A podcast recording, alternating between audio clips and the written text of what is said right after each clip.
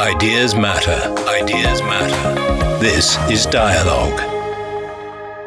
Hello and welcome to Dialogue. The 2023 Paris Peace Forum is taking place in Paris with the theme of seeking common ground in the world of revelry. The forum this year aims to find efficient responses to the urgent challenges of our time, from climate change to cybersecurity and outer space governance. What common ground are we trying to seek?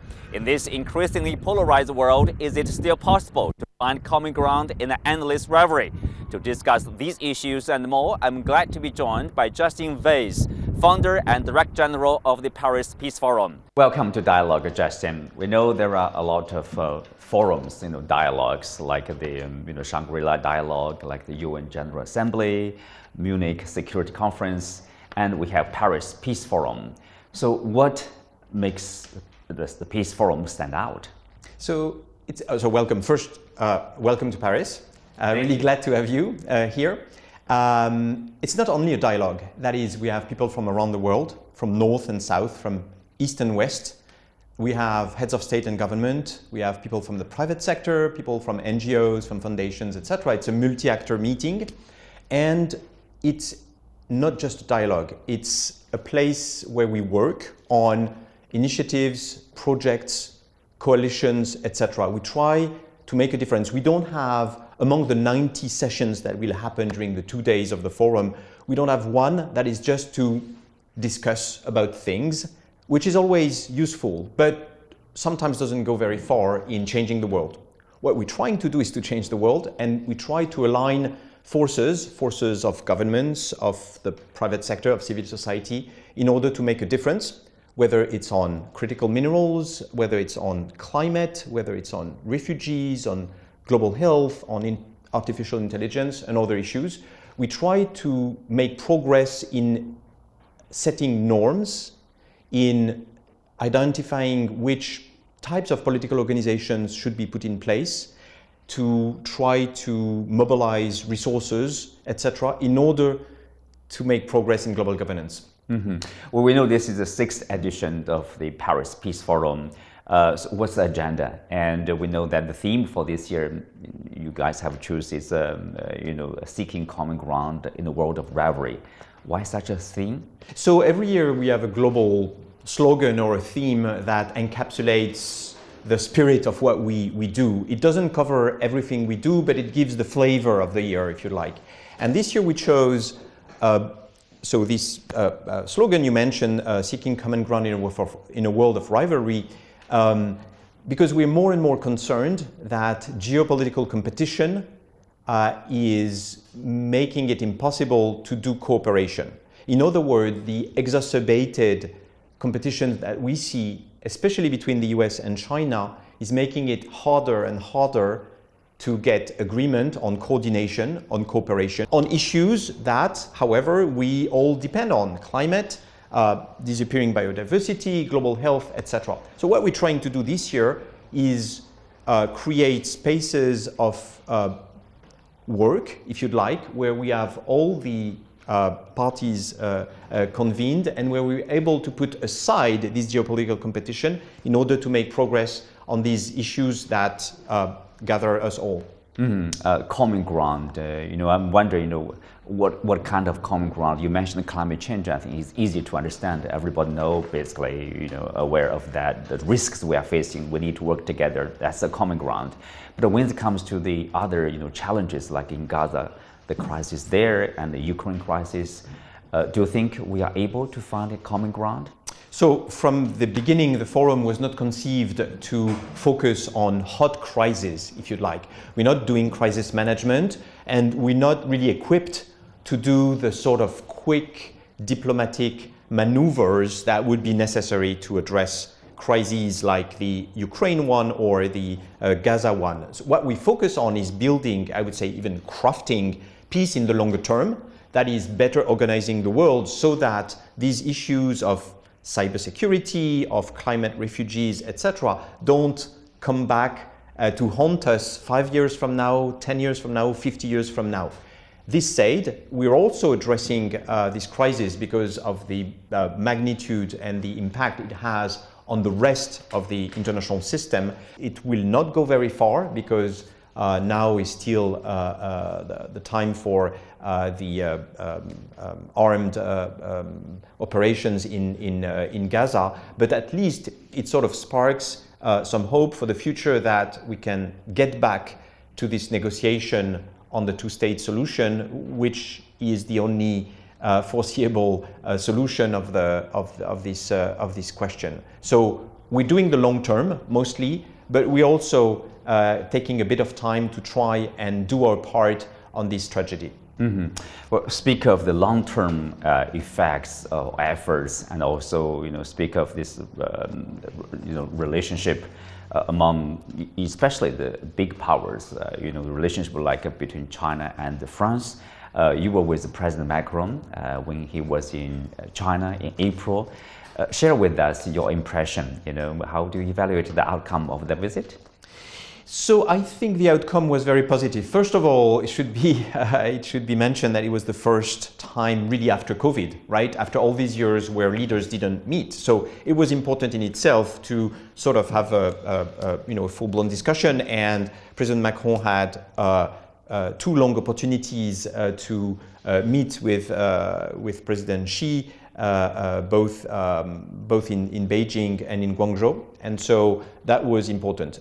second, I think one of the important outcomes of the trip was to um, get China's cooperation on trying to solve one of the most important issues of our time, which is how do we finance, how do we find resources for financing both the SDGs, the uh, uh, development goals, and uh, also the green transition. So how do we change the international financial system so that it's able to produce enough resources, not only to uh, face uh, the challenges of uh, current weather catastrophes, etc., but also help less developed countries to finance the green transition. And so that resulted in the June summit, where China was represented by uh, the prime minister, and uh, it led to uh, a number of discussions around this uh, Paris Pact for People and Planet, that is to say, uh, increasing the resources that the international community has for poverty and for climate, and uh, you know, better organizing the tools we have, whether it's private sector financing, whether it's uh, uh, debt suspension clauses in the uh, in lending money, etc. So that was one of the really good outcomes, I think, of the uh, of the trip by, by uh, President Macron. And then lastly, I think it was more on a bilateral level, uh, the importance of, of keeping the people-to-people and the cultural exchanges rolling after COVID has really frozen everything. So that was another, I think, good point in this trip. China also declared the end of uh, financing uh, basically uh, projects, which is coal-fired plants, um, along with its Belt and Road Initiative. Yeah, yeah. So that, that I mean, there there has been some progress, uh, undoubtedly, but the fact is, we are still opening, and it's a collective we, uh, but it's very often in in Asia, we're still opening uh, coal plants, and that's really problematic. Uh, this must be balanced with the energy needs of the less developed countries, obviously, but there are other ways to do that are as cost effective and energy effective as, as coal power plants. And so that's something we'll be focusing on. It's a good example of what we do at the forum, uh, gathering a coalition of uh, private funds, uh, uh, international organizations, and government actors to make sure we go even further. And then at COP28, uh, in December uh, in uh, Abu Dhabi, will be in Dubai, we'll be able to um, to make decisive progress. Mm-hmm. Uh, you, you, talked about you know China-France relationship. Um, I wonder you know where are we now in terms of this bilateral uh, ties, uh, given the obvious impact of this pandemic, you know, three or four years, and of course the, um, strategic competition from Washington with China, and then the EU's policy on China, for example, de-risking rather than decoupling, but still there are disputes between the two sides. How do these factors, you know, impact or influence uh, France's perception or policy making on China? So, you know, I guess there's no doubt that the relationship is not what it was 10 years ago. And the accentuation, I would say, of the geopolitical competition certainly has uh, had an imprint, has had an impact on uh, what these uh, relations are. The COVID period was not very good because it led to a reduction of the overall discussions and exchanges between uh, between the two the two countries. Uh, this said, uh, I think that the, the policy of de-risking clarifies things. No one wants to depend on others, and that's a truth that has been uh, uh, that has been uh, um, with us as long as great power competition has existed. No one wants to depend on other powers, and de-risking, I think, clarifies relations and also, um, I think, makes it easier to have uh, discussions and negotiations on es- uh, essential issues without being bothered by this dependency, whether it's on critical minerals or on uh, microchips, uh, etc. So I don't see this necessarily as a big risk, and I think it certainly doesn't lead to decoupling. Uh, one good example is the increase, not the decrease, of trade between the US and China. That, in spite of the tensions of the last few years, has been, uh, has been uh, uh, noticed. That is, that there's been an increase uh, in this, uh, it's around 700 billion, if I remember uh, correctly, dollars a year, which is more than what it used to be. So, so I do think that de-risking and the continuation of economic relations can, can coexist and that they clarify things on geopolitical terms. But, but you know, other people would say, you know, when we talk about you know, decoupling, de-risking, uh, it's a sharp contrast with previous times, you know, where we talk about, uh, you know, interdependence. We see interdependence or closer trade relationship that lays the foundation of a closer and stable relationships. So are we seeing, because of the retreat of globalization, somehow we are seeing more risks mm-hmm. and more, mm-hmm. um, you know, uh, maybe not conflicts, but certainly uh, not not closer relationship. No, that I mean, I, agree with you. That is, uh, we had a period in which uh, the sort of American-dominated uh, world of the 1990s and 2000, uh, the world of globalization, I would say of happy globalization. It, it doesn't mean that there were no conflicts and no tensions, but by and large, the world was more open. Uh, as the journalist Tom Friedman famously said, the world was flat. That is to say, you could exchange easily. It was a world that was largely uh, guaranteed by the American uh, uh, uh, power, whether sea lanes or the opening of markets or so it's not security anymore. So, so no, I, I you know, I, I, believe it's it's very different. So let me give you a very concrete example. I, I uh, do uh, fly a lot, which is not good for my carbon imprint, but but which is necessary for making sure that the Paris Peace Forum attracts people from around the world and there are many routes that used to be direct and where planes have to do detours. So, for example, to get to Beijing right now, uh, we can no longer fly above Russia. So the flight is at least two hours longer than what it used to be. Another example is when you go over the Middle East, uh, it's still dangerous to go over, over certain parts of Syria. Uh, it's dangerous, uh, obviously, right now to go uh, above the Near East. Uh, uh, and so you see that the world of globalization, which was not only flat, but that also ensured direct uh, air routes, is no longer with us, and that there are many more mountains or hills in that world that make uh, that change globalization. It doesn't mean we have deglobalization. So it's not going backward, or it's not. Uh, uh, it's not exactly as if we were undoing what has been done during the 1990s and 2000. But at the very least, it has stopped increasing. Of course, you know, there are talks of de-risking uh, here in Brussels and also in Washington. Uh, do you think they are the same? You know, because for Washington, it's really about uh, you know their strategic competition using their own words against China. Some would say that's a containment, you know, against China to slow down the Chinese technology, slow down the Chinese innovation. But for you know, there's, there's a reason for Washington to do that because Washington wants to maintain its predominant position around the world. But for European Union, uh, they are not in, say, competition with China for global domination.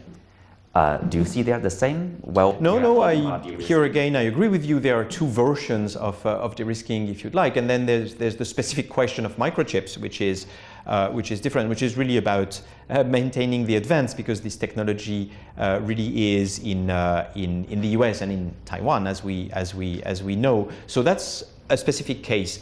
and on the maintenance of the technological advance uh, uh, one of the pillars of, uh, of US dominance, yes, I, I agree with you. The EU position is slightly different. The EU position is to have been burned by the Russian example of depending on Russian gas, which was largely a German uh, policy, uh, which was linked to the abandonment of uh, nuclear power after the Fukushima uh, uh, incident that led Angela Merkel to decide, uh, sort of in a rush, to do away with nuclear energy, which led to two bad outcomes, one could say. One was the increase of the use of coal, and uh, Germany still uses a lot of coal, about for about one fourth, I think, of its uh, power generation, which is emitting a lot of uh, um, CO2 um, gases. And second, it also led to an increased dependence on Russia, on Russia's uh, cheap gas, and the uh, uh, rise of uh, Russia's, uh, I would say, um, uh, at least leverage on, on Germany and on the rest of Europe. Once again, it's the general principle that no one's want to depend on uh, one uh, uh, other power. And so depending on someone at 50 or 60% is fine. Depending on someone at 100% is not good because it sort of skews the relationship between the two powers because you know that uh, if the other power decides to cut off that supply, then, uh, then you're in a very bad position. And so uh, even though the EU doesn't want to be dominant, that explains why the policy of, of de-risking was, was adopted and is now conducted. Mm-hmm. Well, uh, speak of that, I think it's sort of related. You know, um, President Macron once said in an interview that the great risk that Europe faces is, uh, quote, uh, getting caught up in crises that are not ours, and Europe must resist the pressure to become American followers. Was he talking about strategic autonomy uh, the European Union? So sometimes, yeah, I mean, the, the aim of strategic autonomy was always pursued by the French uh, then we had a bit of difficulty convincing our fellow Europeans that it was something uh, important and meaningful.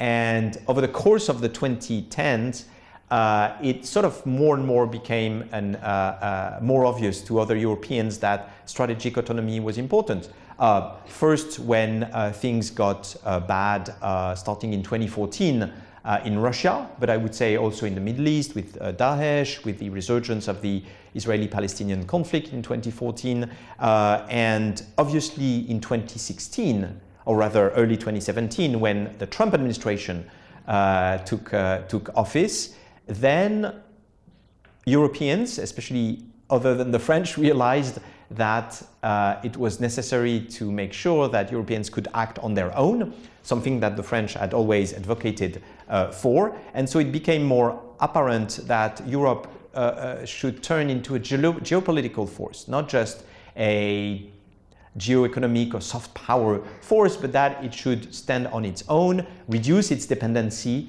increase its means of uh, uh, action. And so, what uh, President Macron said during his trip was that uh, they, we should not, he was very specific in his words, and so the message was uh, we should not be led by an acceleration of the uh, crisis that would be caused by uh, uh, American initiatives, whether it's uh, Speaker Pelosi's um, yeah over Taiwan, Speaker Pelosi's trip to Taiwan, or other initiatives that are, let's say, unhelpful and pour pour oil on the fire. That's certainly not good. But on the other hand, what President Macron repeated, especially uh, after these remarks, is that uh, he, he, is very much in favor of the statu quo. And so the statu quo should not be changed either by one side or by the other. Well, uh, we are going to have, um, you know, the general election in, in, the United States. You talked about the Trump administration. Yeah. Now people say um, there's a real chance of, uh, you know, another term of Trump presidency. Do you think Europe uh, is ready for a second term of Trump? Uh, it's, it's hard to say. On the one hand, uh, it will surprisingly come as a shock for many, even though we had Trump for four years. Uh, and many are clinging to the idea that, of course, President Biden will be re-elected, which is statistically the most likely, but we've seen so many surprises in the recent years. Yeah, it's changing, and there will be many things happening between now and uh, and uh, and November 5, 2024, which is the date of the of the election. Uh, others in Europe are, uh, you know, making the point that it's exactly the reason why Europe should be more independent, have more strategic autonomy, uh, make sure that it doesn't rely 100% on other countries, including the US, including for its security.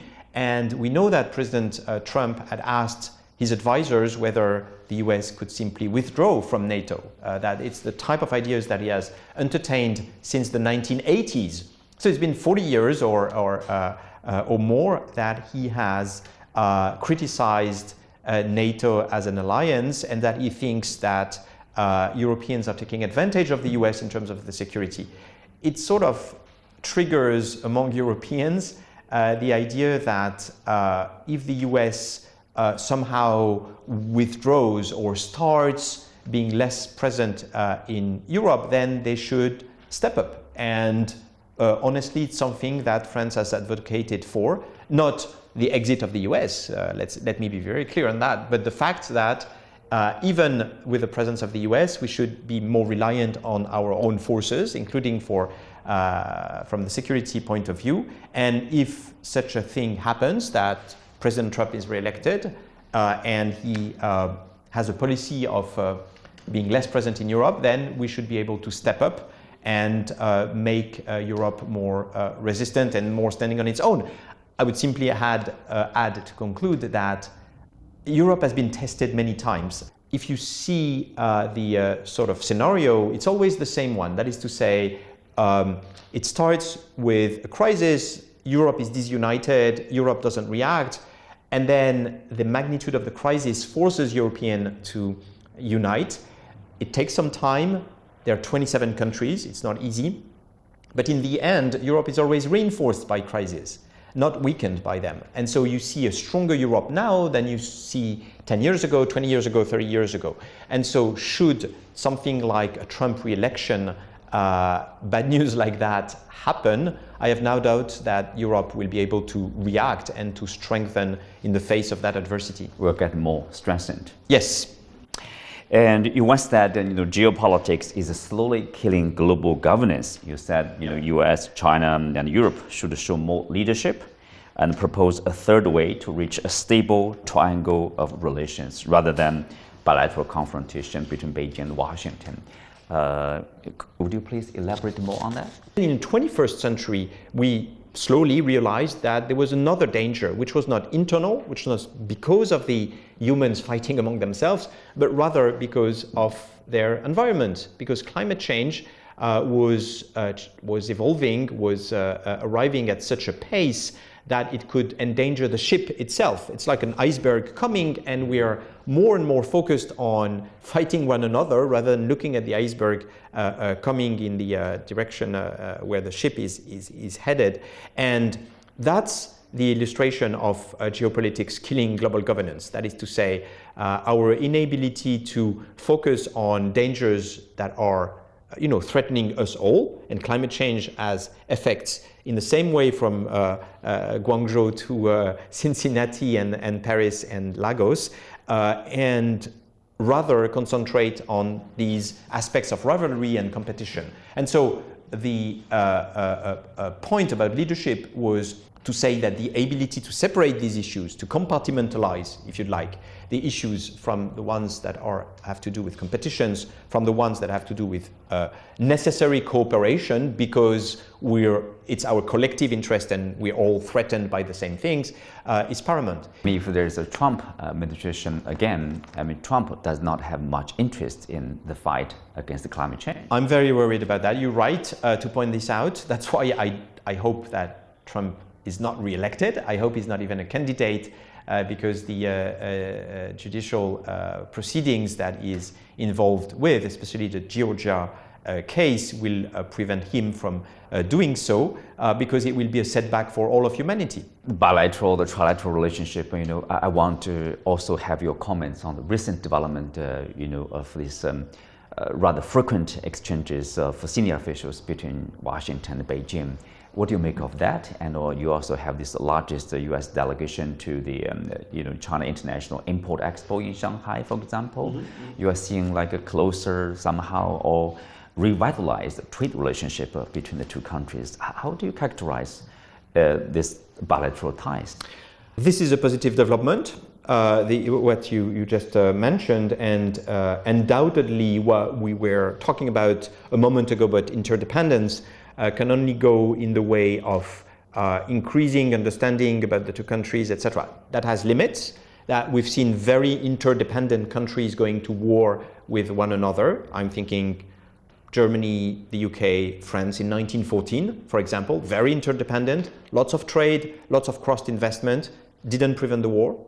So it's not a guarantee that there will be no more war, but at least it's one piece in the general uh, construction of uh, better understanding between the two countries and I would say mechanisms for dampening or decreasing uh, uh, uh the most acute phases of uh, crisis and, and competition. So these are good developments. Once again, very high higher than ever levels of trade and investment between the US and China in spite of the competition. And so this gives a bit of, of hope that leaders will be able to uh, take this into control before we have a Cuban uh, Missile Crisis type uh, event that uh, leads to these uh, uh, more frequent discussions among the two superpowers. Well, next year will be the uh, you know uh, the year of uh, culture and tourism between China and France to mark the 60th uh, anniversary of uh, the forging of a diplomatic relationship. Yep.